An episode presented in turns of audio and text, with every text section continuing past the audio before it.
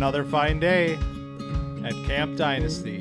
I am Counselor Austin, joined by Counselor Colin, and we are talking about week five of college football, baby.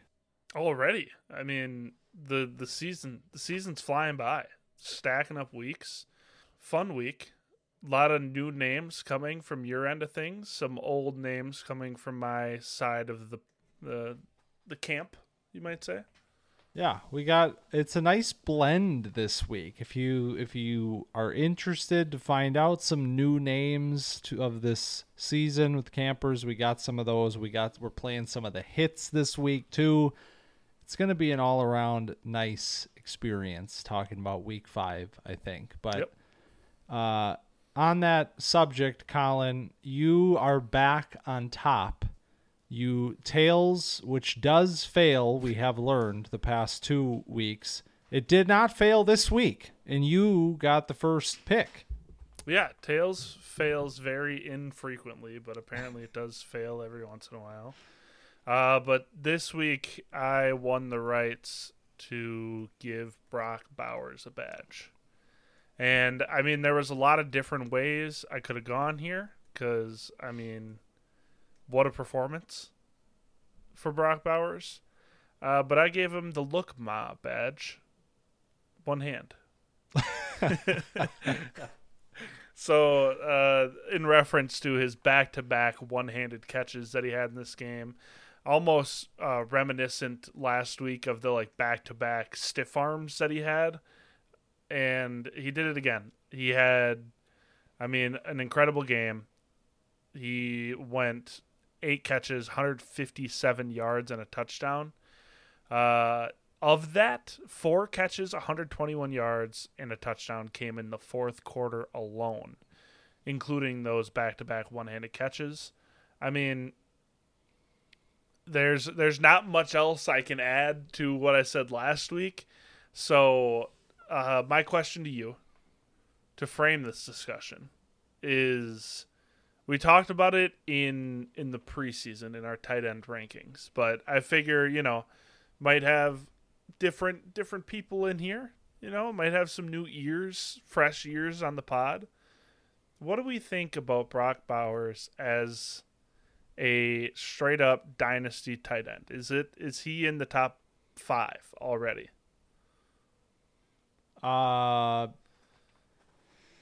oh, yes, he is. Okay. But that, the reason I'm, it's a painstaking thing to say is if you've checked the top five dynasty tight ends as of late, according to K T C, which is now a part of this program, we'll talk Sponsored. About that later on. Yeah.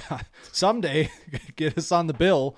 Uh, but if you're following what f- everybody in the community is thinking about the tight end situation in Dynasty, you will realize at this point in time that if Brock Bowers is already a top five Dynasty tight end, which in my opinion he should be, was the second that he's drafted, that would mean that some names are getting pushed out, most notably Kyle Pitts, who was the player that this player is supposed to be, right? You know, like, or at, at once upon a time, Kyle Pitts was in this position, right? Of he's already dynasty tight end two before he's drafted, what yada, yada, yada. And we know how it's turned out. So I am curious to find out how this is all going to cascade down to Brock Bowers when we get to draft season next year. If the community as a whole is going to overcorrect on this, because I'm not. I'm not afraid of, you know, what's going on there and, you know, my opinion on Kyle Pitts. Like, we could spend the whole po- podcast talking about it, but Brock Bowers is still, as of this moment, still my number two player in this class overall for Dynasty. So yeah, I I haven't lost any faith. Yeah. So like you said, the top five right now, according to the community, is Travis Kelce, Mark Andrews, Hockenson, LaPorta, Pitts. So Brock Bowers needs to wiggle in there and unseat uh, Kyle Pitts to take that five spot. And again, we're looking at uh, almost a, a rinse repeat of what happened when Kyle Pitts came out. And it's like, well, we have this generational tight end that should be the number two pick in your dynasty draft. He's going to go top ten in the N F L, yada, yada, yada. And now we're to the point where this is going to come into the dynasty space, and how many people are going to be too afraid to make the leap and take Brock Bowers? I mean, I the the Kyle Pitts thing is one thing, but uh, it, it's a cautionary tale. Well, hold on a second. Yeah. Let me let me let me put it like this: Kyle Pitts, in his final season in college football, finished the year with seven hundred seventy yards and twelve touchdowns. And everybody saw him become the player that went fourth overall in that draft. An unprecedented situation for tight end. Brock Bowers has had more yards than that in both of his seasons in college football, including as a true freshman. So if you're talking about production and what does this player look like on a college football field, Brock Bowers is beyond what Kyle Pitts ever looked like in college football, like plain and simple. And that's not how you evaluate talent for the N F L, but it goes to say that this player has done it his entire career thus far. There is no production, you know, there's nothing about what he's done in college football that should make you stop and think, oh, can he do that in the N F L? Because he's done it from the second he stepped on campus. And this, I mean, we talked about it last week. They're getting him ramped up here. It was a bit of a slow start for him.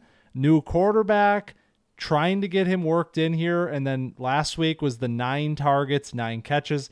This week, thirteen targets. They, they're getting him involved. He, he won them that game. I mean, they, there was a little bit of a scare. He was the M V P of this team. I mean, this player is everything you hope for in a prospect. And so in that case, I, we're going to we're going to do this all over again. we're we're going to live we're going to do this ride all over again with tight ends. Yeah. I'll tell you that. Yep. I I did see a, a tweet during this Georgia game, and it said, I'm going to hate whatever coach ends up drafting Brock Bowers. Yep. So you just got to hope that it doesn't end up where he's, you know, on some team that won't use him or use him as a blo- I mean, he's a, he's a great blocker. So he, he yeah. should be seeing the field uh, one hundred percent of the offensive snaps. But and you know what? I'm not going to do it. No, but no. The Kyle, the Kyle Pitts stuff, it's not there. There's a lot of ways to look at it. Brock true. Bowers will not ideally be in that environment, in that situation. Let's get him a quarterback that can deliver the football at least halfway efficiently. And, you know, we'll talk at that point, but before this amazing turns, week yeah, before this turns into yeah, a Kyle I'm, Pitts I'm, therapy I'm, session. Nope, it's not going to happen. We did the therapy last in the springtime. We're not doing that again. I'm, I'm reconciling it. We're on Brock Bowers. He's a god. That's he is right. a god. All right. Let's talk about a new name to the program. My first badge of the week is the Will Breaker badge, going to Brian Thomas Junior, wide receiver for L S U, also known as wide receiver U. And they have a pretty damn good one in Malik Nabers. But don't forget about number eleven quite yet, because Brian Thomas Junior is quietly in the shadow of Malik Nabers putting together a very impressive season. And the reason I'm giving him the Will Breaker badge this week is because he was pretty much uncoverable in the end zone in this game. He had three touchdowns, one of which was an absolute, you know, picture perfect highlight reel contested catch going over the top of a smaller defender. This player, Brian Thomas Junior, six four, two oh five, using his frame, using his length on that play to go over the top of the corner, pluck the ball at its highest point. That was touchdown number one. Touchdown number three was a nice adjustment to the ball. It was a bit of a back shoulder throw. He gets around the corner. It was impossible for the Ole Miss corners to cover this guy. And that's how he ends up with one hundred twenty-four yards on eight catches and then the three touchdowns that I referenced. So I was blown away by what I saw in this game, and there is tape to watch. There is a lot I don't know about this player yet, but I think at this point in time, he has made quite an impression on me. Yeah, I was wowed, to say the least, by Brian Thomas in this game. I mean, the just the physicality that he plays with above the rim, per se, where he is just going up and uh, the corner has no chance against him. Uh, the Neighbor's doing a lot of the work between the twenties, and then, you know, uh, Jaden Daniels just tossing it up to Brian Thomas going on the fade route, and then Brian Thomas giving you the, the too small. Yep. yep. And yeah, so I, oh man, this, I, it's my I don't, type. Huh? It's, this guy's my type through he is. and through. He is. I, I so. knew, I knew this would be someone that you mentioned when I was watching this game. I was like, oh, here we go. You know, we got, Uh, six four, two oh five receiver. He looks, he might be a little bigger than two oh five because he looks uh, thicker than that. Uh, but man, this uh this L S U team is very interesting. This wide receiver class is growing deeper by the day, and Brian Thomas, another ex wide receiver that can go up and Make, create these contested opportunities, you know, turn fifty-fifty balls into seventy-thirty, eighty-twenty balls. Yeah, and speaking of that, the contested catches, uh, two for two in this game and four for six on the year. This is a common theme for this player thus far through five weeks. And a little bit of background on Brian Thomas Junior Four-star recruit, wide receiver nine in the twenty twenty-one class, which means this is a true junior. And he played as a true freshman for L S U. He had twenty-eight catches, three hundred fifty-nine yards, and two touchdowns as a true freshman. Not bad, especially in this program where they run pretty deep at wide receiver. Uh, so it's a name, you know, he's kind of come up here, got a little bit of a re- recruiting pedigree behind him, and starting to really, you know, we're starting to see that talent really starting to emerge here. And the other note I have here, they have the those twenty-four seven player comps that yep. they sometimes oh stick boy. on the top recruits. You want to hear this one? How about Denzel Mims? Oh boy. So I don't a, know if that's a good you thing. know I'm in on him, yeah. and B, let's not do that again. Yeah, let's not turn into Denzel Mims. I can see it though. I hate that I can see it, but that that third touchdown he had was yeah. nice. That back shoulder, oof. Yep, yep, amazing, amazing. Uh, more receivers. More receivers. That's, that's the ticket in this class, I'll tell you that. And we got another returning name to the program, Colin. We do, and this is Adonai A D Mitchell from Texas. Uh, this is the other wide receiver on Texas. He got a badge, I think, two weeks ago. Maybe, uh, maybe it was uh, two weeks ago, right? I think it was in week two, so three weeks ago. Ooh, time's flying. Uh, the time is flying, and he got the Mister Touchdown badge. And this week he's getting the Sutton badge, because I really, I really like A D Mitchell. I've been kind of, you know, delving in and seeing a little more of what I like out of all these guys. And I think this is going to be, you know, one of my guys as this, this year goes on. And he had a, a bit of a breakout game. This is his first game with over one hundred receiving yards. He had one hundred forty-one and a touchdown. And he was just Quinn Ewer's go-to guy on important downs. He is just open all the time. He gets in and out of his breaks really well. He keeps his hips low when he cuts in and out, and on those curl routes he has really sure hands. Uh, he's really aware in space. He's good against zone because he can kind of feel where to sit down. So I just, I'm really liking the development that I'm seeing out of this player because, I mean, he was fun before, but it, it's turning into a little bit, you know, more of like, oh, is this guy actually real? And, I mean, he doesn't do a ton after the catch, and he's not, like, a burner. So both of those things are kind of knocks where it's like, well, how... I I didn't see a ton of speed out of him in this game specifically.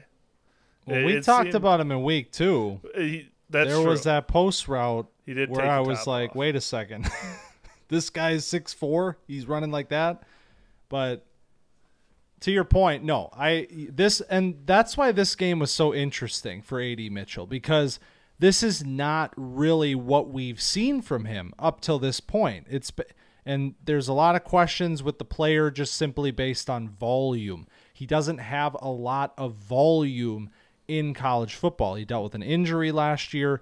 Through four games, I mean, we talked about it at the time. In week two, it was like every ca- pass he catches is a touchdown. But yeah. Other than that, he's not really getting super involved. And you look at targets per week. I mean, the last two weeks leading up to this game, four targets, four targets, three catches, three catches. Like, he's... involved, but he's not featured. Well, now all of a sudden you have this big game against Kansas, a top twenty-five matchup, thirteen targets, ten catches. And you talk about, you know, a player that maybe starts to show you a little bit more than you thought he was as potentially just like a field stretcher, a, a deep play threat. At least that's kind of how I was pinpointing him, but he showed off a lot more in this game, and like you said, definitely encouraging for his potential development. Maybe with the ball in his hands, he's just not the. It's just not very. Well, it's a long. It's a, a stride thing. It's build up speed, maybe. And he's he's very thin, and it shows when uh, he's running after the catch too, because he he gets taken down on first contact pretty much every time. Uh, but. I mean, with the separation that he's making, it's, I mean, no big deal, honestly, because it doesn't have a ton of people near him for, too often. So uh, I I just am excited to see how this develops, and if this kind of, you know, target share and production keeps up, what, I mean, what is this player? What is the ceiling for this player? So... Yeah, here here we are with A D Mitchell. I, he's back in the program, and I'm I'm feeling pretty good about him. Yeah, the ceiling is the question here. This, I mean, the ce- the ceiling with this player feels immense. Yeah, and it's just a matter of, can we trust it? Can we get to the point in time where he's dra- getting into the draft? Can we trust him as a fantasy producer? What sort of role is he going to have? Those were the questions with him, but. Weeks like this helped clear those up real quickly. Yeah, absolutely. And that's why it's like, if we see some some type of consistency out of him where he's doing this more than just, you know, one off. If this is his one big game, then it's a different story than, but if he can, you know, string together a few uh, thirteen target games, then you start to, you know, think a little bit. Let's keep talking about wide receivers. Please. Because, and here's another returning name to the program, but we haven't talked about this player since week one of this season when he had four touchdowns in the opener for Ole Miss. I am talking about Tre Harris. So Brian Thomas Junior on one side of the ball in this game, Tre Harris on the other side of the ball. This was a phenomenal game.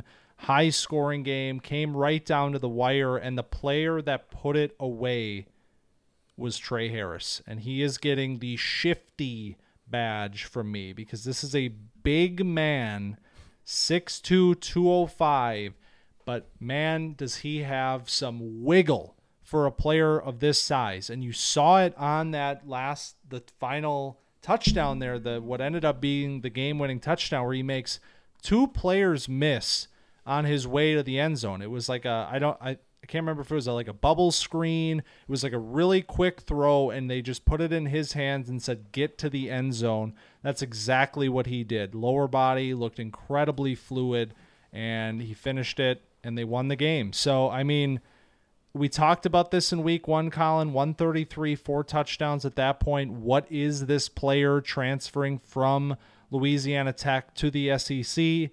Quiet in the last couple weeks, but right back onto the radar this week with one fifty-three on eight catches and that touchdown that I referenced.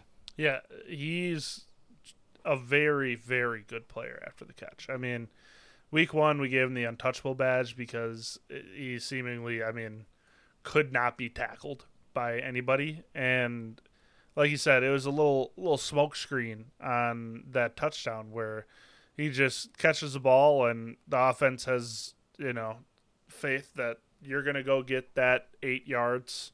We're going to just pitch and catch. And he completely, I mean, froze the defender and then put him on the ground and then walked into the end zone. So, uh, Tre Harris, uh, a yak guy coming out of Ole Miss, you know, what could go, what could go right? I, I yeah. guess what could go wrong. I, I feel like what could go right is a better way to say it. Because yak, yak wide receivers out of Ole Miss, you just draft them. You yeah. don't think about it. You just do it. Exactly. So, uh, I mean, huge game. And again, the same kind of idea as A D Mitchell, where I'd like to see him build and have a little more consistency when it comes to, you know, target share and that kind of stuff, because he didn't play a ton in the last two games. He, it, uh, if I'm reading this correctly, he only played three, four snaps. I think he was so – this is bad bad hosting right here, but bad I'm pretty sure he was dealing with some sort of an injury coming yeah. out of week two. So he he played seven combined snaps in the last two games. Uh, he was targeted four times. So, I mean, you, you give him the pass there, and then he comes back. You know, in the two full games that he's played, he has a combined – one hundred eighty-six yards. So uh, getting together some consistent, healthy weeks where you get to see him week in and week out as this number one receiver for Ole Miss, which was not expected in the preseason. I mean, neither of us thought that Tre Harris was going to be the guy for this offense, but it turns out, I mean, when he's playing, this is what he's doing. So, uh, it'll be pretty sick if he is uh, this kind of player for the rest of the year, because I don't know if we have a better – I mean, I don't know if there's a, a yak guy like this near the top of our rankings, because it seems like we have a lot of similar type guys. I mean, Igbuka is really good after the catch, uh, but I feel like Tre Harris is cut from kind of a different cloth than a lot of the guys that we have in our rankings right now. Yeah, definitely. And uh, so yes, there was, first of all, there was an injury. He exited in the first half against Tulane in week two with a knee injury, which limited him against, against Alabama. And this is what you see when he's back at full strength. Did so he miss week three completely? Uh, yes. Yeah. If that was not a bye for them, then yes, he did not play. Again, terrible good, journalism good. is yeah, happening right. right here. But how about this? I'm prepared on how good of a player Tre Harris is, because in this game, it was ninety-eight yards after the catch, averaging ten and a half per reception after Ooh. the catch right now. So that's what we're talking about here. You talk about, is there a better player after the catch? He's making a case that he is one of the best, at least of a player with this sort of size in this class. And there's a lot of bigger guys in this one, but not any of them, or at least not many of them, move like he does after the catch. And final thing I'll say about Tre Harris, one of these fun stats, these fun advanced stats that we like to look at, yards per route run, currently second in all of college football in yards per route run. Tre Harris, five point two five right now. Number one. Uh, somebody that it plays for a school that I think we would make fun of if they were on the program. Okay. So, all right. That's he missed the Georgia Tech game. Okay, so week three there week was a three. game. Yes, and so yep, there you go. All we're right. figuring it out as we go here. Yeah, absolutely, at Camp Dynasty.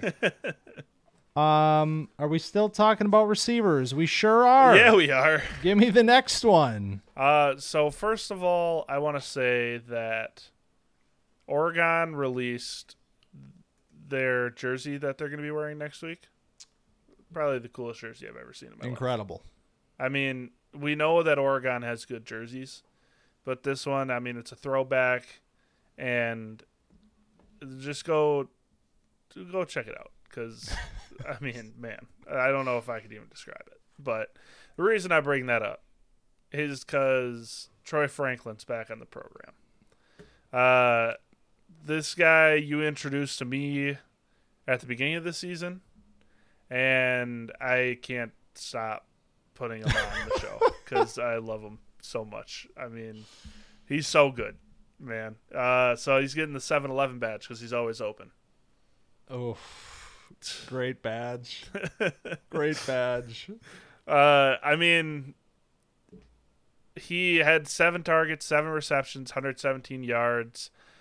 He, I, I have a stat here. He's on pace for seventy-six receptions, one thousand two hundred eighty-four yards, and fourteen touchdowns, uh, which would be the uh, would break basically all of Oregon's single season records for a receiver. And he looks good while he's doing it. I mean, he's a, a smooth route runner, and he was just dicing up Stanford uh, a week after, I mean, picking apart Colorado. Uh, his worst game, he has eighty-three yards. He has seven touchdowns already on the season. So he's on pace to easily uh, – beat what he's ever done in his career. And I mean, thank you for bringing up Troy Franklin to me, because I, I was a little skeptical to start the season, but I'm a firm believer that this guy is uh, he's special. Yeah, the more weeks that go on, the more it, it becomes a very real thing that in a an absolutely loaded wide receiver class, this is one of the best players in the class, undoubtedly. I mean, you can see what he's doing on a week-to-week basis in the stats columns. You know, uh, that's very easy to see. five hundred thirty-five yards already this year. I mean, incredible stuff right now in this Oregon in the Oregon offense. But just how nuanced he is, how crafty he is, how sudden he is out of like on his release, out of his breaks. It's all very clean from a player with size that plays the X position. Everything just flows with Troy Franklin's game. He's a very enjoyable player to watch play the wide receiver position, and P F F grades, they'll make an appearance once in a while on this program. Uh, this game was his best since that infamous Portland State game, if we're talking about P F F grades. So he's just building on these performances and continuing to get better as the season goes on. He's the kind of player that, you know, you're watching the game and you don't realize w- like how well he's doing. And then you check the box score after and you're like, oh my God, he has one hundred yards already. Yeah. It, it's just like, it, it feels so easy for him to just like rack up.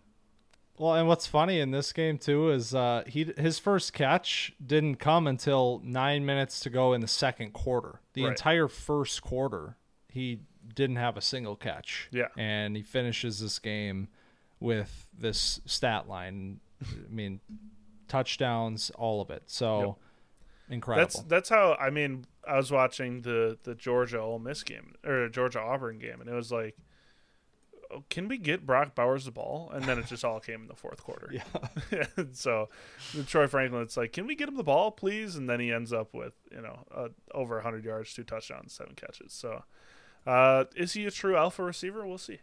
You know, it seems we'll like see. it so far. We'll see. Let's talk about a player that's not a wide receiver. This uh. has been a rare occurrence this year. I know. I know. But running backs... See, normally you don't have to remind yourself that running backs exist, but this year that's kind of been the case, unfortunately. Just got to say it, five weeks in, we're still waiting for somebody to really grab control of this thing. Um, but here's a new name alert in the running back room. Uh, how about MarShawn Lloyd from U S C? Bit of background on this player, new name to the program, four-star recruit. He was the composite R B five in the twenty twenty class, committed to South Carolina, was there for two years, uh, transferred to U S C coming into this season. And uh, in this game against Colorado, thirteen carries, eighty-four yards, and a touchdown. Nothing spectacular, but I'm giving him the rewind badge this week because of the highlight reel play, which arguably was the play that means the least for me when I'm evaluating him, because how do you allow this player to turn completely around and get from the left side trying to run Uh, between the tackle and the guard? Oh, wait a minute. I don't want to do that. Let me just turn around and run all the way back around and finish it for a touchdown. That is what the Colorado defense allowed MarShawn Lloyd to do. But man, just some of his more, you know, the, the less flashy, the less sexy runs in this game. Really impressive. I mean, I thought like, The, he's a bigger player here. Another one of these bigger backs. His class kind of full of them. I mean, five, only five nine, but he carries two hundred ten pounds, very thickly built. Great contact balance, great runner through contact so far this season. four point seven five yards uh, after contact per attempt. In this game, seventy-five of his eighty-four yards came after contact. So, I mean, he's a bit of a bruiser. He flashed a little burst in speed in this game, and in a class that is not really showing us much thus far, this has been one of the better players in the last few weeks. Yeah, he's just the, you know, the steady kind of, I don't want to say he's the heartbeat of the U S C offense because that would be not true, but he he's like the pacemaker of the, the offense, you know, it, it's the, the guy that does all the dirty work. So then you can see the sexy Caleb Williams highlights, you know, you get the guy that's going to go be a little bit of a bruiser, but also do a couple fun things every once in a while. And then put a highlight like you're talking about in this game against Colorado, where he completely reverses field and ends up scoring a touchdown. So, uh, definitely, I mean, somebody has got to grab hold of this, you know, of this top five, one of these top five positions in the running back class. Because, I mean, there's names that are, that exist and we just don't really know what to do with them. Uh, and now MarShawn Lloyd is in this conversation as a guy that is, you know, carrying the ball a lot for this U S C offense and is putting up some solid numbers week in and week out and having some nice plays that we're looking for. Uh, but I just, I just, I'm disappointed so far well, in the running back we'll, class. We'll get there. I know. We'll get there. I Don't worry. I know. I'm um, not disappointed in MarShawn Lloyd. Yeah. I, well, and hey, pass blocking running backs doesn't show up in the fantasy column, but you got to have it. And MarShawn Lloyd so far this year proving to be a very effective pass blocker. And he saved Caleb Williams' life in this game. There was a free rusher. It was his assignment, but Gap opens up. Linebacker shoots the gap. Free shot at Caleb Williams going about one hundred miles an hour. Would have taken his head clean off. MarShawn very quick to his spot. Took the full the full blunt of that blow from the linebacker. He st- even you know stumbled back a little bit, but completely stopped the blitz from interfering with the play, and Caleb Williams delivered a fine pass, as he typically does. So uh, good to see that as well. And the other thing I'll say about MarShawn Lloyd is five fumbles in his first two seasons, none thus far. Let's keep that up, get the ball security check mark, and this player might be on his way. Uh, the strangest play that I've ever seen was D J Reed coming full speed at Patrick Mahomes. Oh yeah, and just not touching him, just missing completely. Just so maybe I, I don't know. Maybe you don't need to block people anymore, right? Yeah, he, I'm sure that linebacker would have just like felt falling. Just over, like ran past him. Yeah, yeah, flew by him. Yeah, but all uh, right. Well, uh, let's let's talk oh, about his teammate. Segues, huh? Yeah. Uh, so Caleb Williams, yeah, he's a good player. Him, yeah. Uh.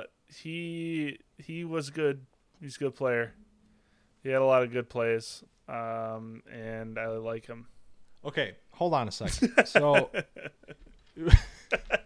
yep, that's pretty that much analysis. where we are. Yeah, that's pretty much where we are. I think this is badge number four for it is. Caleb already. It's overlapping other badges. It, yeah, I mean it's he's completely taking over. But here here's the thing. So when we talked about Caleb Williams in the summer, obviously our number one quarterback in the class, and we asked ourselves, what is going to be the knock? What yes. is going to be the yeah. thing? This is what I was going to talk about. That people are going to say about him. And we were struggling to even come up with something, but what is going on right now, Colin? We made it to the Caleb Williams discourse. We did. Uh, We're so, firmly there. Yes, because we knew we knew this was going to happen. If you go back, you go back to the quarterback episode, like you said. We said, you know, we can't even figure out. You know, maybe he's a little short, as uh, what I think we ended up coming up with. Yeah. Uh, and then we get here, and it's like, is Caleb Williams Zach Wilson? Yeah. And so uh, currently the Bears are in position to be the number one and number two pick with their pick and the Panthers pick. And Bears fans are like, I don't even know if we want to have Caleb Williams. That's like the state of disrepair that fan base is in. That it's like, I don't think I want the best quarterback prospect potentially of the last, you know, since Trevor Lawrence, maybe, I don't know, could be better than him as a prospect. I don't know. Uh, they're like, I don't even want him. I don't want to ruin him. They're they're just like down in the dumps. And then there's the contingent of college football people, dynasty people, scouting people, whatever you might want to call them. And they're like, you know, Caleb Williams doesn't actually make special plays because he has so much time. Uh, and he's, I mean, throwing to open receivers. This is exactly what Zach Wilson's tape looks like. So I, do you want to dispel that? I or would like agree? to. I would like to. Do, well, should I agree for the? We got to get content? the clickbait in here. Yeah. yeah. Uh, no. First of all, no. That that is ridiculous. I okay. Let's let's start at the source here. Where does this come from? If you watch U S C, yeah, he's got time. Yes, he's got time to make plays, and a lot of his highlight plays are the ones in which he has time to throw. He's usually getting outside of the pocket, whether there is pressure or whether there's not. He's just moving himself out of the pocket and getting himself into advantageous positions to then uncork some of the most heinous and ridiculous throws that you've seen in college football in the last few years, at least. So, on one hand, it's like, sure, what's he going to look like when he doesn't have this level of an offensive line in front of him? That's a valid thing to talk about. And one thing that we actually did talk about in the summer was his tendency to take bad sacks once in a while. Like, if the pressure gets to him, He will take bad sacks for big losses.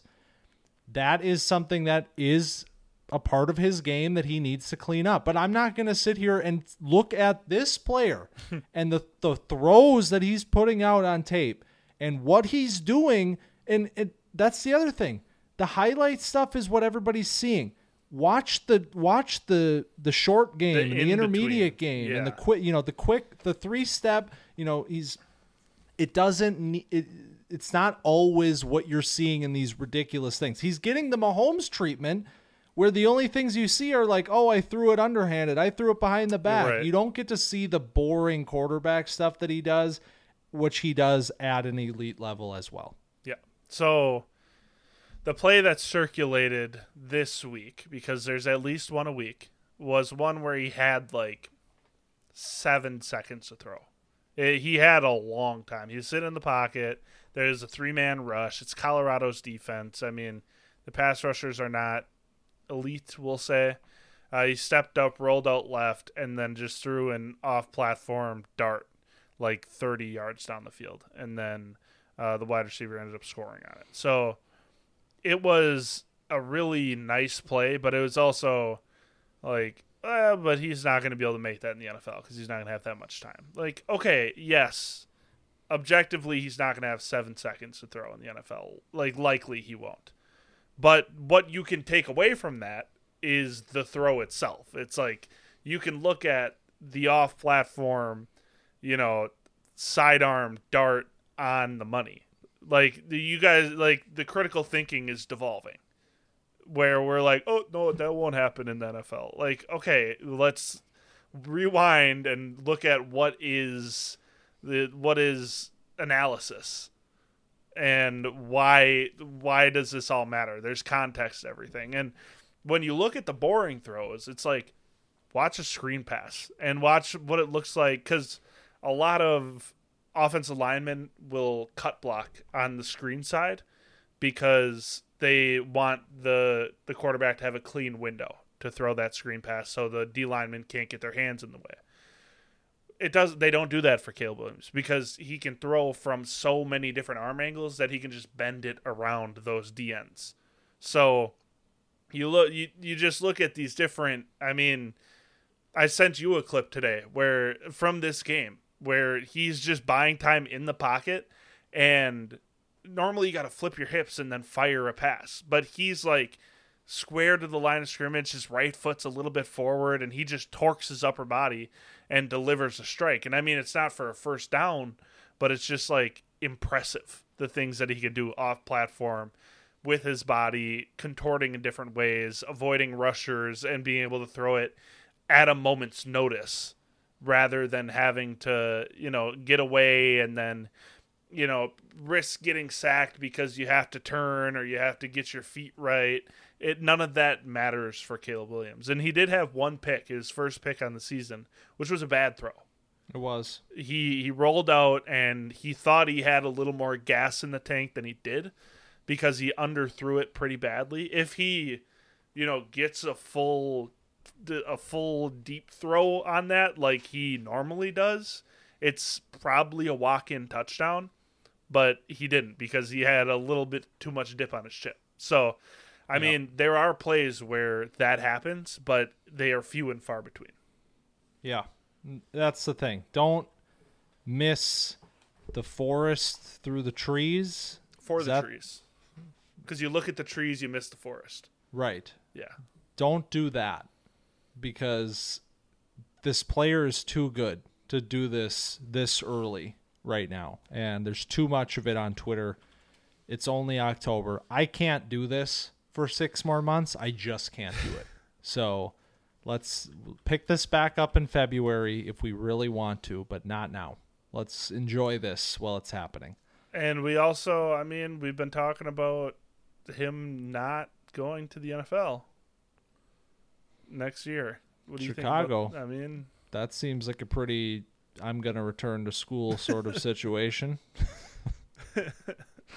But I don't know. Who knows? I mean, if anybody can do it, right? It's got to be him. That's turn right. around, save the city of Chicago. They missed Mahomes, and now they need to make up for it by right. getting Mahomes two point oh. Yep, exactly. All right. We have one final badge for week five, and we're going back to wide receiver here. We're going back to a returning name to the program, but how about Tory Horton, who made his first appearance on Camp Dynasty in week three, coming out of that Colorado, Colorado State game in which Tory Horton was the Colorado State offense, essentially, with eighteen targets and sixteen catches. This week against Utah, not State, not full-blown Utah, how about Utah Tech? If it's one of those things, man, where it's like, this is not, this is one of those like Bishop Sycamore things. Like, this isn't a real college, but they, they got on the schedule, Colorado State this week. And if you are a future N F L player playing against Utah Tech, you probably should look the way that Tory Horton looked this week, because it was ten catches on twelve targets for two hundred twenty-seven yards and three touchdowns for Tory Horton. I mean, he is getting the takeover badge for me because he took over this game. It didn't, I, I can't believe there was even film out there from this game. It was one of those like high school cameras where it's like way up in the box and it's like only one angle and there's no production value, but by God, it was recorded, and just it just looked like he couldn't stop having fun on the football field. Like, it was like every catch he's dancing, he's screaming. It's like, you guys cannot touch me, and I love this. And it was an amazing performance. Yeah, I mean, they're playing the J V team, and he looked like a varsity player, is is how it all was. It was like when varsity gets a, they're doing the the green versus white scrimmage, and yeah, he gets to just run rampant all over this uh, Utah Tech school. Well, and uh, hey, and but listen, yeah, he, okay, he looked, a, he looked good. It's a he fake school. It's a fake school. How about one thirty-five after the catch? Yes. Flashing some wheels. I mean, he's got speed. Like, he was, obviously you're going to make these guys look slow, but he made them look like really slow. Like, not like he would have been like doing this fast. to anybody. Not fast. That's what slow means. God, we're devolving quickly here. Uh, how about also a great block? You're playing the J V team. You're, why do you even get up for this game? Well, Tory Horton does, and he threw a killer block on the first Holker touchdown of this game. Holker also had another nice game. Remember him from the Colorado game. Tory Horton downfield throws a nice block, lets Holker get into the end zone as well. So he's a gamer. He shows uh, up for all the games. On what was his second touchdown, what I really appreciate is that there's just a cut in the middle of the, the touchdown run that, like, he gets to the fifteen-yard line and it just cuts and it cuts and he's, like, at the ten-yard line. They had to splice the film together. The camera ran out mid-play. So yeah, it died. The yeah. iPad that they were filming off of died. Uh He broke a bunch of tackles, too, which is independent for the most part. I mean, it's not completely independent of skill level, but, like, it's not easy to break tackles against guys that are trying to bring you to the ground. So, uh, and it's definitely not easy to get, you know, two hundred twenty-seven yards. So as much as I joke, I, he's a, a good player, and he's been having a very good season, and he had a breakout game against a real team in Colorado and just completely decimated Utah Tech and, you know, made them feel bad. They're putting the plaque up right now of him yeah. above the the wood shop They're just Utah they're just glad college. They've gotten to play against him. That's what this really is. Oh, I didn't give Caleb Williams a badge. Oh, what are we giving him this week? He gets the primetime badge. Oh, okay. Yeah. Hell yeah. There's there's layers to that that we I could have gotten into. We but. we could have explored it. The time has passed. Yep. It's over because we're done with badges. That's week five. Once again, talking about mostly wide receivers, but man, it, that's the nature of this class. If you need a wide receiver, this is the year. Load up on second round picks. I'm already thinking that. I mean, it's yeah. it's October. I'm thinking, how many seconds do I have? How many more can I get? Because there are some really talented wide receivers in this one. Um, but unfortunately, Colin, it is time to make the call home. And unsurprisingly, we're talking about a running back because we give all the badges to the wide receivers. Now we're just hitting a real stride of calling uh, the folks of different running backs in this class. And this week, it's your R B one of the preseason that is getting a call home this week. Rocket Sanders. Yeah, we're we're calling home, Raheem. You're Raheem right now because we're calling yeah. home. Uh, so he has been sidelined this season by an injury. Uh, he came back in week five, playing against Texas A and M. Uh, he looked not great. I mean, he had eleven carries for thirty-four yards. He had uh, two catches for thirty-six yards. So, I mean, a modest, you know, sixty-something yards. Uh, and I'm calling more on principle than I am about performance. I'm calling because we need an R B one. And you you were my R B one because, you know, we – didn't really have any clarity about this class to begin with. And we are five weeks in, and clarity has not come to us. And now Raheem is back. And he, again, he looked okay, but it wasn't like a super explosive performance. There was, there's no big runs like we might be used to. Uh, he wasn't doing the, the patented six or five yards per carry that he had been in the past two seasons. And uh, so I'm just calling home to let him know, hey, while you were gone, nothing has really changed. So I need you to become the R B one. So number one, I can be right. And number two, we can feel a little better about this R B class because right now, not feeling so good about it. Yeah, I mean, that it's it's tough. You call home because of the nature of the situation. Obviously, the player is, you know, first game back from an injury. We're going to see how, you know, he works back from this. And if we get to that point, if we get back to this player that had nearly fifteen hundred yards rushing last year for Arkansas, I mean, but the two games that we have seen from him, the first game of the year and now this game, I mean, pretty much across the board, everything is very questionable. And I'm not going to, you know, you can't sit here and judge the guy on two games. No. But it, it's worth saying that, you know, two point eight yards per carry week one, three point one yards per carry in this game. His longest run of the year is fourteen yards. This is a player that makes kind of a living on a moniker of Rocket because we've seen, you know, all of these breakout breakaway runs from him last season.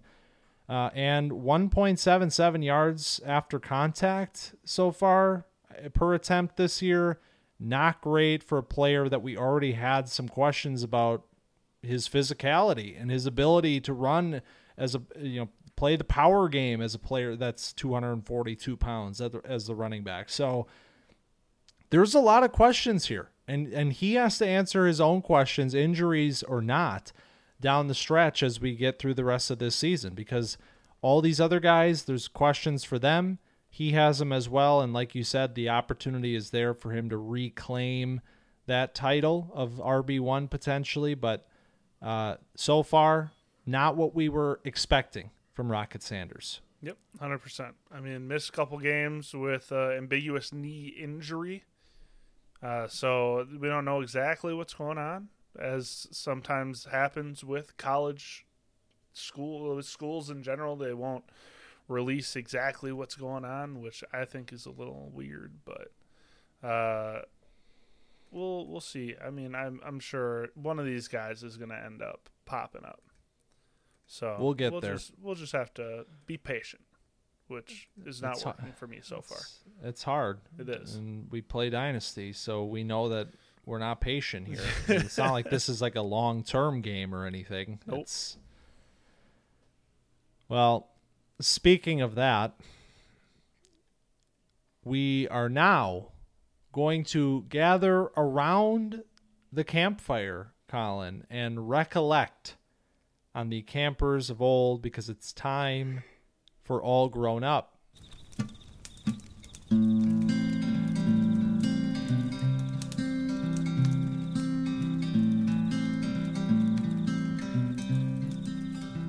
So I'm just talking about patience, right? And here's the here's the best part about All Grown Up, and specifically the way we're doing this now last week, bringing more of a value angle into things, and it really paints an illuminating picture of the sorts of folks that play the game of Dynasty. To watch the week-to-week swings on these players, rookies, campers from twenty twenty-two. I mean, tw- I did it again. They're twenty twenty-three campers, everybody. I get it. I'm trying to figure this out. Listen, they were campers in twenty twenty-two, twenty twenty-three. I get it.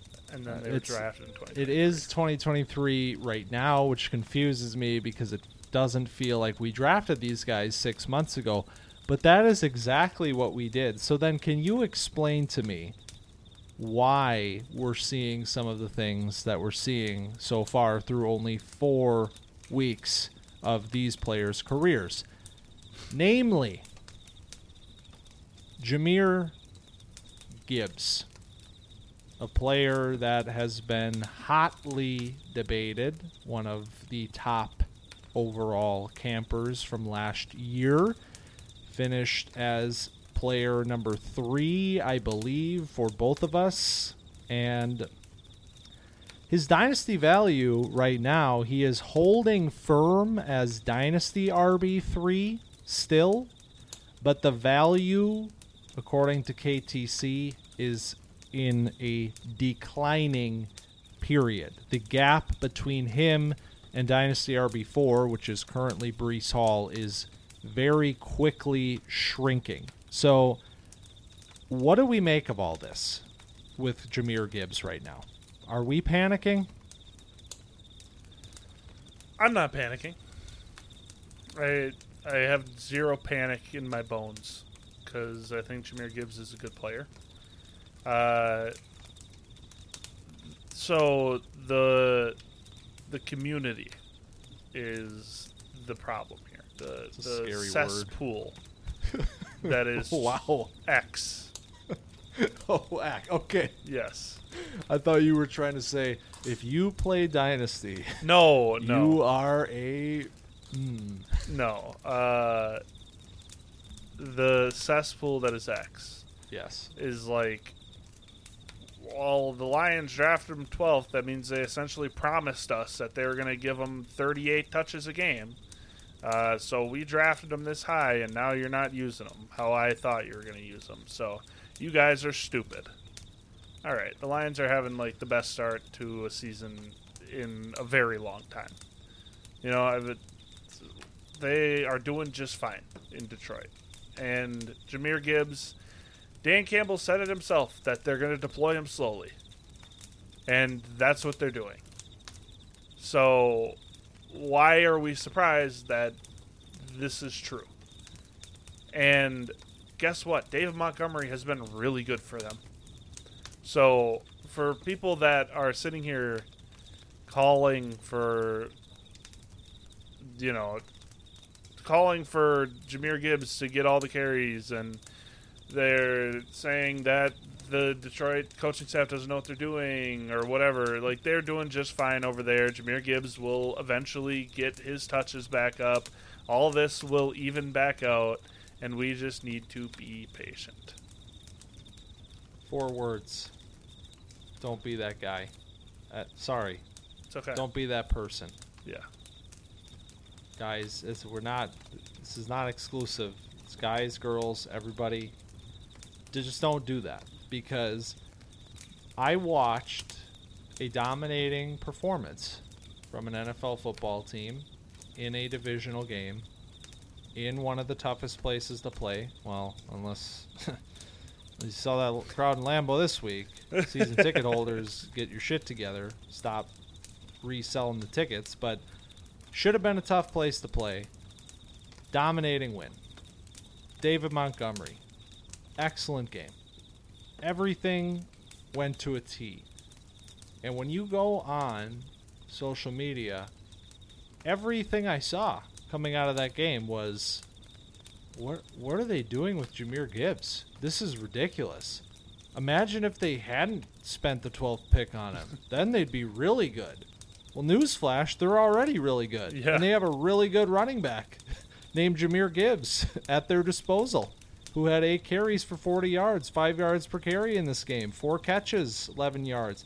I mean, this is not th- – this is a product of everybody who just – we get in this mentality of it needs to happen in the first two, three games of a player's career or it's over. You know, like, the fact that his dynasty value is declining right now is truly – pathetic. It's it's an indictment of the of the nature of this game, which, like I said before, is supposed to be a long-term thing here, but we, it's week-to-week swings on guys based on, oh, he had thirty-seven percent snaps, he sucks. You know, like, give me a break. So, no, Camp Dynasty is not worried about Jahmyr Gibbs in any fashion, and if anybody is panicking about Jahmyr Gibbs, I will gladly take that headache off of their hands. Yeah. Amen. I would love to have him. So uh, if you're looking to give him away, you can give him to me. Well, how about a player whose value is uh, not in a decline? That is Puka Nacua. Yeah. Yeah. Puka Nacua, I mean, continues to ascend. I mean, you look at the, the graph on K T C that we were talking about with Gibbs, where it's slightly declining for Gibbs. I mean, that thing is almost a straight line up. You know, he's the number eight overall rookie, non-superflex, uh, and he had a career game last week against uh, whoever they played. Because, Colts. Thank you. Indianapolis. I was gotcha. watching that game because of Anthony Richardson, who's also a fun player. Uh, but he finally scored a touchdown, which I thought that he was plagued with the Jacoby Myers curse, where you just get peppered with targets and you get a load of catches and ends up being all for naught because you can't score a touchdown. It's not really all for naught because, you know, you still are breaking every record there is to break uh, out of a rookie. But What what do we even make of this? I mean, he has all of the stats. He looks well, good. He's the best I, player against zone coverage. I'd love to play a game. Let's play a game, because I, I want to hear your thoughts on this. Okay. Uh, you you are the one who dropped. We didn't talk about Puka Nacua last year nearly enough. Right. But you drafted him in our primary league. Yep. He's on your team, which means you are a genius. Thank you. And I would like to get your take on something, because right now, Dynasty wide receiver twenty-four and that was today, and usually this adjusts through the week. I'm expecting this to climb even more following this performance. This is four weeks now of seeing Puka Nacua playing at this level. That's going to get this guy into some serious conversations for dynasty wide receivers. So the game I'm going to play is that I'm going to say a wide receiver, and you're going to tell me if you would trade Puka Nacua oh. straight up for that player. We did this last week. This is going to be a reoccurring game. Campfire, yeah. It just really it makes me want to have a little bit of fun. Yeah. So we did this last week, and you asked me if I'd trade Quentin Johnston for Sam LaPorta. I did ask you that. And, and I said that I would. Caused a ruckus. And we're going to cause another ruckus okay. right now, because the first name on my list is Devontae Adams. Would you trade Puka Nacua for Devontae Adams? Yes, I would receive Devontae Adams in exchange for Puka Nacua. Okay. Obviously, would, this is all dependent on your roster, because like this is all we're talking in a vacuum. But in here. a vacuum, I'm taking Devontae Adams. This is in a vacuum, so you are in alignment with the dynasty community. Devontae Adams, wide receiver eighteen right now, so okay. still N- Nacua twenty-four. How about Debo Samuel? All right, I'm not a Debo guy, so. And I should take Debo here. You should or shouldn't do anything. I You're know, a free but thinker. like I, it's three games. See, okay, I'm taking. I'm gonna take Puka. All right. Okay. Sue me. It's it's, it's okay. Sue me. It's okay. All right. This is this is close right now. Okay. Wide Debo is wide receiver twenty-two.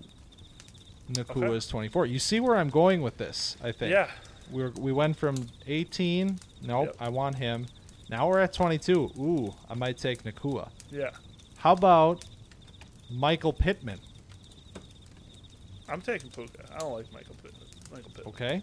So now we're we're on the we're officially on the other side of okay. Nacua at this point. This is why Pittman, wide receiver twenty-six. The community is valuing Puka Nacua over Michael Pittman right now. And the last name I have on my list, Quentin Johnston. Oh, okay. Uh, wow, what a who what was a very time. recently drafted many spots ahead yeah. of Puka Nacua in a dynasty rookie draft. What a day uh, that I'm going to take Puka Nacua over Quentin Johnston. I just and why do we got to do this to Quentin Johnston? It couldn't have been well, anybody else after just, last week. It's it's a segue, okay. right? We're gonna do a segue here because Quentin Johnston, wide receiver twenty-eight. So you took Nacua over everybody, but Devontae Adams, which means you have him at least at wide receiver twenty-two right now in Dynasty, which is a feat in itself. Yeah, that's but. The segue here, this will be a quick one because I don't want to pour it on, but we might honestly have some encouraging words maybe in this one. Because while Nakua's value is reaching, you know, points where people got to think about what they have and what they might get for a player like that. You know, we're we're getting into that territory where are we holding? Is this a real yeah, top sell? dynasty wide receiver, or is this a sell?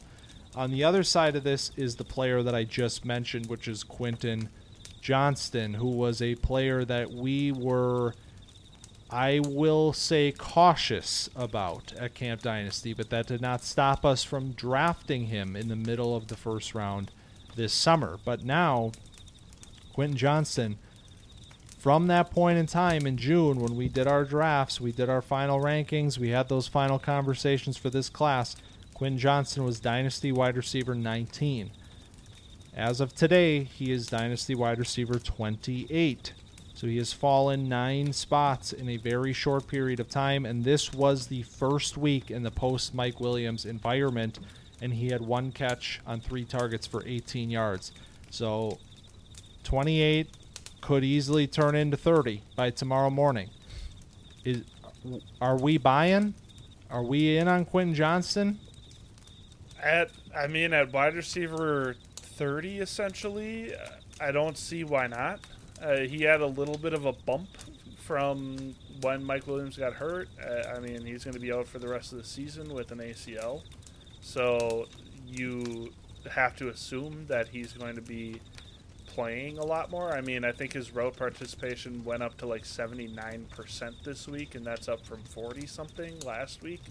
I'm just trying to remember offhand, so if those are wrong, I apologize. But um, you you got to expect that this will end up working, because what we talked about in the offseason was the Chargers need speed, and they need a guy that can take the top off, that can break these big plays. They need some more athleticism, some more juice in this offense. And Johnston still provides that. He just hasn't quite showed it yet. So, I mean, if someone's selling, I'm buying. You remember what else we said about Quentin Johnston in this summer? Very we said recently. A lot of things. We did say many, many things, but one thing that we did say, don't expect to see anything this season. That's true. And that conversation ended with twenty twenty-four buy low, Quentin Johnston. That's true. Well, how about twenty twenty-three week five buy low, Quentin right. Johnston? Because people don't wait around. Yeah. Well, nobody's waiting. Okay. I'm, you look at the graph here for Johnston, it's very steady decline from the yep. start of the N F L season till right now. If you have a situation where somebody thinks five weeks is an example of an entire career's worth of production for a twenty-two-year-old raw wide receiver, I'll be buying on that. So you're saying Puka Nacua is not actually good because it's just a five-week sample of a twenty-two-year-old wide receiver? How? What? Are, am I getting sp- – this is Skip Bayless treatment right now. I'm just saying. You just said that Quentin no. Johnston's numbers are fake. Because he's a twenty-two-year-old that's only had five weeks of no production. Right. I so yeah, I forgot. So I'm, I'm I forgot. Anybody who's good right now is actually bad, and anybody so who's bad right now is, is actually saying. good. So that's what – that's how this works here okay. in Dynasty. So you're saying so. sell Puka. Well – Okay. I mean, maybe. Depends what they're offering, I guess. Right. Well, all right.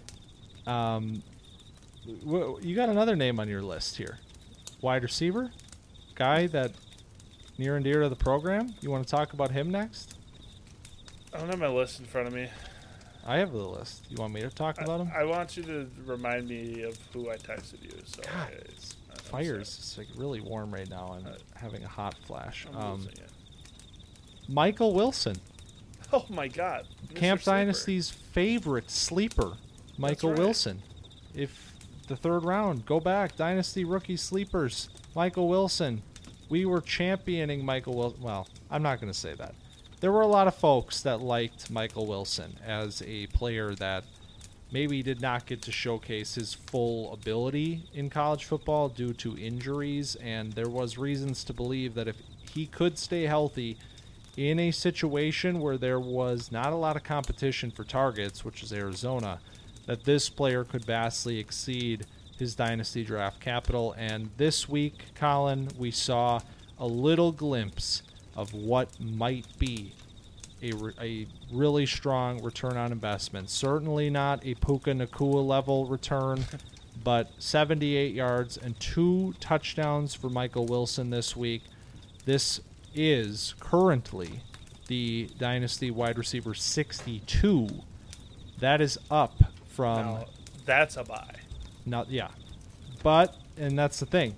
It's always like, let's wait for him to have another down week. Let's yes. wait for him to have a couple of down weeks in a row, cuz he's he's up from wide receiver eighty-eight in June. Oh, wow. He's already climbed all the way up here, over twenty spots to wide receiver sixty-two. I'm expecting that to continue to rise following this performance. But uh, my, I have one simple question. We don't have to play a game with Michael Wilson, but uh, Michael Wilson or a future late second, what are you taking? Meaning twenty twenty-five or later. I feel like I just want Michael Wilson. I just, like, I I know, number one, that he is somebody that this front office likes because he was brought in by the new front office with Arizona. I know that he is capable of being the number two wide receiver that is a good complement to Hollywood Brown. And, I mean, you haven't seen, like, an astonishing amount of production out of him. Uh, but it's been steadily increasing in terms of uh, yardage, in terms of receptions. I mean, he had two touchdowns, and touchdowns are a lot of luck, but uh, getting seven targets and seven catches is not lucky because Michael Wilson, he's a technician. I mean, I I just like him as a player, and this offense is at the very bottom of where it can be. So I would want to get in on this now before Kyler comes back, before they start to build this up, uh, hopefully build this up and, you know, get in while the going is cheap. It's it's a tough one. It I is a tough one. I don't have an answer. That's the benefit okay. of asking the questions. Come on. Is that, Come no, on. I, I I think at this point in time, I would keep the late second. Yeah, that's fair. Maybe it's it's very close. It's like it's one of those things where he's he's doing what I hoped that he would, but you got to be a little bit conscious not to get right. too excited about it too quickly. But yeah. it is a very positive situation for Michael Wilson. Um, you want to talk about some quarterbacks before we get out of here? Yeah, I think we could just run through real quick. Um, we got Stroud, and that's the, the first one that I wanted to talk about because uh, there were a lot of questions about C J. Stroud and his, I mean, is he going to translate, essentially? You know, the athleticism was there. The, uh, the mobility outside of the pocket was a question. Processing was a question because of the Ohio State offense. And uh, he has come together and put together one of, if not the best, four-game stretches from a rookie quarterback. And I this is with, like, Nico Collins and Tank Dell, who are solid players, but they're not elite talent at the wide receiver position. Uh, this is with a patchwork offensive line, to say the least. I mean, they have so many injuries on that offensive line, playing against, you know, T J Watt and Alex Highsmith. Uh, that Steelers defense has been dominant in terms of pass rush, and he was just cool, calm, and collected and delivered pinpoint ball after pinpoint ball in this game. And I just wanted to give a little shout out to C J. Stroud because he's not the dual threat quarterback that Anthony Richardson is, but I think he's just, I mean, a steady, you know, high floor quarterback that you could pop in and be confident about having him in, especially if you have six point passing touchdown leagues. Yeah, I obviously love Stroud. Been beating this drum for a while. And it's kind of a chicken or the egg thing right now with these wide receivers, where it's right. like, are Nico Collins and to a degree Tank Dell better than we thought they were, or is Stroud elevating them to be great N F L wide receivers right now? And the there it doesn't matter what the answer to that question is, because all that matters is that Houston is figuring it out right now, and they are a potential division competitor with this player at quarterback right now already. That is the level of quarterbacking that is happening from C J. Stroud, a player who I thought was very unfairly criticized leading up to the draft, simply because it was it, it was one of those things where you don't see it a lot on tape, so it's like Does that mean he can't do it, or does that mean he just doesn't have to? And it seemed to me like it was a doesn't have to type of a thing. And I think you're seeing right now the biggest criticism with Stroud. Can he play against pressure? They don't have an offensive line, and he is picking N F L defenses apart with pressure in his face. So he has answered all of those questions. And uh, quarterback thirteen during draft season, quarterback ten as of right now in Dynasty. And uh, his counterpart, Bryce Young, before we talk about the guy who was the Dynasty darling at quarterback. The Young Stroud debate carried into Dynasty as well, because it was a matter of, you know, flavor, was a matter of, you know, what do you trust situationally? And honestly, I'm kind of kicking myself a little bit. I had Young as Q B two over Stroud, despite having the opposite in my N F L rankings, simply because I thought the Panthers was a better situation. And right now, it is a terrible situation. They are currently in the number two spot, a pick they don't control, but that would be the draft slot right now going to Chicago. And Bryce Young is having a lot of difficulties, but are we worried about the player, or is this a product of the situation, Colin? I, I am not, like, stressing about Bryce Young, I wouldn't say. But situations can have an outsized impact on a player, and that's what I'm worried about with Bryce Young. Because, I mean, a, a kind of parallel universe thing where the Bears are now always linked to the Panthers with this trade. You can see how much Fields has regressed from year two to year three, and in my opinion that's due a lot to the coaching staff and the the, the things that they are asking him to do rather than just letting him be himself. And I think that the Panthers are doing that with Bryce Young. I think that they're just not letting him be Bryce Young, and they're like, no, you got to do this, you got to do that, and it's not working yet. And hopefully they'll figure out.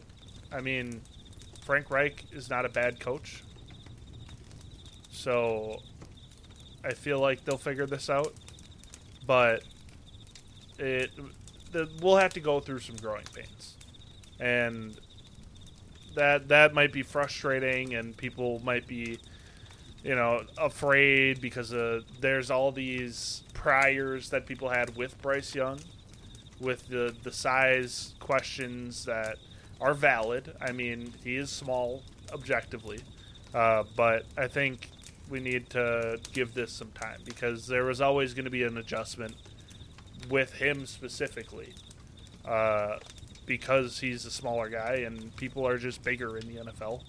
Uh, and we just need to, to pump the brakes a little bit and let this develop, rather than saying, oh, well, yeah, he's too small to work in the N F L. It's not it's not going to happen. Yeah, he, on the flip side of Stroud, this was quarterback ten during draft season and is quarterback fourteen right now. So you see the swings here. Through five, through four weeks, Stroud is getting the lift, deservedly so, but maybe undeservedly so is Bryce Young taking a major value hit, putting him uh, still firmly a tier ahead, but now butting up against a tier that includes Brock Purdy, Dak Prescott, and Deshaun Watson right now. So not a place that I think he belongs in. And so, again, a situation where uh, you can call it a buy. I don't I would certainly hope that nobody is selling this player right now, but again, we cannot be surprised by anything in Dynasty Fantasy Football. But uh, the last quarterback, Colin, is the guy who was a first-round single quarter for one quarterback Dynasty pick, and he has only climbed since that point in time. Anthony Richardson, man. Uh, I he might be my favorite player to watch in football right now. Just play in and play out. It's a little bit of a roller coaster ride, which we kind of expected. You know, this was not a perfectly polished player coming out, uh, but he is just so good. He had a little bit of a rough start. I think he had five completions through midway through the third quarter, and then he kind of turned it on. They were down twenty-three to zero, and he some kind of flip or switch flipped for him. Started dealing, started getting a little more comfortable, running, getting out of the pocket, and throwing just some of the most absurd passes I've seen. He had one where he was falling down, rolling to the right, that he just put on an absolute rope to Mo Alley Cox. He had one that he threw over the middle, and if uh, I think it was Josh Downs doesn't catch it, I think it would have burned a hole in the earth because it, it was going so. I mean, he the the ease at which he puts heat on the ball is crazy, and it all cul- culminates in the throw that he had where he is just enveloped in the pocket, and he just like flicks his wrist, and it goes forty yards. It's just is the most effortless little. It looks like a quarterback just trying to get rid of it and like throw it in front of his running back to get the incompletion, and it just like spins forty yards and drops into Michael Pittman on a contested catch, and it was completion. And I'm like, all right, I've seen enough. We're good. I I'm so in on this, and I'm gonna watch every single play that I can of Anthony Richardson's career. Yep, and why do you draft players like this? Potentially unproven, potentially raw, but huge upside.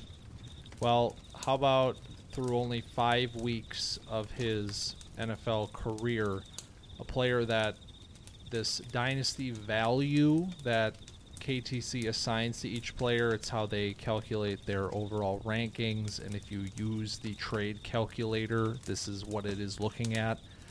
Uh, he was at a fifty-four hundred, which puts him in line of about dynasty asset sixty-eight, right up against DeAndre Swift. Right now, Anthony Richardson is dynasty asset thirty-eight, and he is in the conversation with players like Joe Burrow and Devontae Adams. So huge huge spike in value based on just a glimpse of what this player can be at the N F L level. And you said that's one quarterback. And this is one quarterback. Yeah. So super flex, I I can look. I'm sure uh, it's I mean we're we're top ten in super yeah. flex. He is the tenth the tenth ranked asset in super flex already right now. So it's it was a bit of a lottery pick.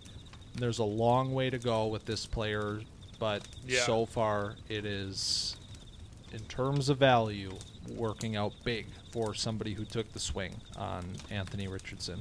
Yep.